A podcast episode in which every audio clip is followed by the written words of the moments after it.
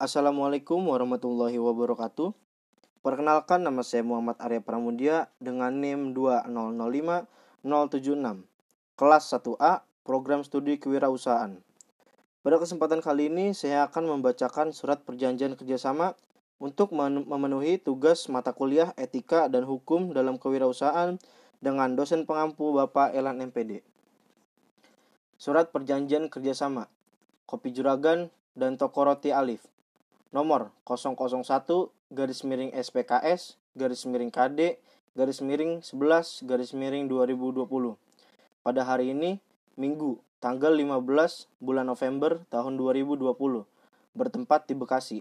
Kami yang bertanda tangan di bawah ini pertama nama Muhammad Arya Pramudia NIK 321 sekian sekian sekian. Tempat tanggal lahir Bekasi 4 Oktober 2001 jenis kelamin laki-laki Nomor telepon 021 sekian sekian sekian. Alamat Taman Kebalan Indah, Blok I4, nomor sekian sekian, Kelurahan Kebalen, Kecamatan Babelan, Kabupaten Bekasi, Provinsi Jawa Barat, Indonesia. Bertindak sebagai produsen kopi literan dengan merek dagang kopi juragan yang selanjutnya disebut sebagai pihak pertama. Nama Alif Nur Hidayatullah, NIK 321 sekian sekian sekian, tempat tanggal lahir Bekasi 26 April 1998 jenis kelamin laki-laki nomor telepon 021 sekian sekian sekian. Alamat Taman Kebalen Indah Blok I4 nomor sekian sekian. Kelurahan Kebalen Kecamatan Babelan Kabupaten Bekasi Provinsi Jawa Barat Indonesia. Bertindak sebagai toko roti Alif yang selanjutnya disebut sebagai pihak kedua. Pihak pertama adalah produsen kopi literan dengan merek dagang kopi jeragan yang bermaksud untuk menitipkan barang dagangannya. Pihak kedua adalah pemilik toko roti Alif yang akan dititipkan barang dagangannya oleh pihak pertama. Dengan ini menyatakan bahwa pihak pertama dan pihak kedua setuju dan sepakat untuk mengadakan kerjasama usaha dengan ketentuan sebagai berikut. Pasal 1. Maksud dan tujuan. Maksud dan tujuan perjanjian kerjasama ini adalah para pihak sepakat untuk melaksanakan kerjasama usaha konsiasi kopi literan. Pasal 2. Ruang lingkup para pihak akan mengoptimalkan kemampuan, pengalaman, dan jaringan usaha dalam menjual dan mempromosikan barang dagangan. Pihak ketiga, hak dan kewajiban para pihak. 1. Pihak pertama berkewajiban mengirim barang dagangan setiap satu minggu sekali. 2.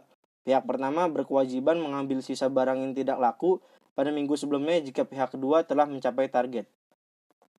Pihak pertama berhak menerima hasil penjualan yang sudah dipotong 10% oleh pihak kedua. 4. Pihak pertama berhak menerima laporan transaksi penjualan setiap minggunya. 5. Pihak kedua berkewajiban menjual barang dagangan minimal 7 item dalam satu minggu. 6. Pihak kedua berkewajiban membeli barang sesuai jumlah target minimal penjualan dalam satu minggu. 7. Pihak kedua berkewajiban membuat laporan transaksi penjualan dan diserahkan kepada pihak pertama secara berkala setiap minggunya. 8. Pihak kedua menerima 10% dari total penjualan. Pasal 4. Pelaksanaan. 1. Pihak pertama akan mengirimkan barang dagangan 10, sebanyak 10 item setiap satu minggu sekali pada hari Senin. 2. Pihak kedua akan menjual barang dagangan di toko roti miliknya. Pasal 5. Bagi hasil. Pihak kedua akan mendapatkan 10% dari total penjualan. Pasal 6, jangka waktu. Perjanjian kerjasama ini berlaku untuk jangka waktu satu tahun, terhitung dari tanggal 16 November 2020 sampai dengan tanggal 16 November 2021. Pasal 7, berakhirnya perjanjian. Para pihak sepakat bahwa perjanjian kerjasama ini berakhir bila mana 1. Jangka waktu perjanjian kerjasama ini telah berakhir dan tidak dapat diperpanjang lagi. 2 pihak kedua tidak dapat mencapai target minimal penjualan dalam 12 minggu berturut-turut. 3. Pihak pertama telat mengirimkan barang paling lambat 3 hari selama 12 minggu berturut-turut. 4. Salah satu pihak tidak memenuhi salah satu dari ketentuan dalam pasal-pasal perjanjian kerjasama ini. 5. Force major yang menyebabkan tidak mungkin dilaksanakan kembali perjanjian kerjasama ini. Pasal 8. Perselisihan. 1. Bila mana di kemudian hari jika timbul perselisihan dalam pelaksanaan perjanjian kerjasama ini, para pihak sepakat untuk menyelesaikan dengan cara kekeluargaan melalui musyawarah dan mufakat. 2. Jika perselisihan tidak dapat diselesaikan secara kekeluargaan, maka perselisihan akan diselesaikan melalui jalur hukum yang berlaku. Pasal 9, ketentuan lain-lain. 1. Ketentuan yang tidak tercantum dalam perjanjian harus dicantumkan dalam perjanjian terpisah yang disepakati oleh para pihak atas dasar niat baik. 2. Setiap adendum pada perjanjian ini harus dituangkan secara tertulis dan ditandatangani oleh para pihak. 3. Perjanjian ini ditujukan bagi para pihak yang tercantum dalam perjanjian ini dan pihak lain yang ditujukan dan disepakati oleh para pihak, serta tidak dapat dialihkan kepada pihak lain tanpa kesepakatan para pihak. 4.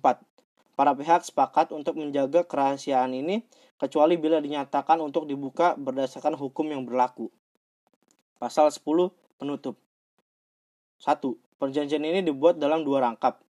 Asli masing-masing sama bunyinya di atas kertas bermaterai cukup serta mempunyai kekuatan hukum yang sama setelah ditandatangani oleh para pihak. 2. Perjanjian ini berlaku efektif sejak tanggal ditandatangani oleh para pihak. Demikian perjanjian kerjasama ini kami buat untuk menjadi penghubung antara kami. Segala hal yang belum termuat pada perjanjian ini dibicarakan bersama antara kedua belah pihak untuk mencapai mufakat di kemudian hari. Perjanjian ini kami buat secara penuh kesadaran dan tanpa paksaan di mana pun. Bekasi, 15 November 2020. Pihak pertama, Muhammad Arif Pramudia, menandatanganinya. Pihak kedua, Alif Nur Hidayatullah, menandatanganinya. Sekian pembacaan surat perjanjian kerjasama yang saya buat.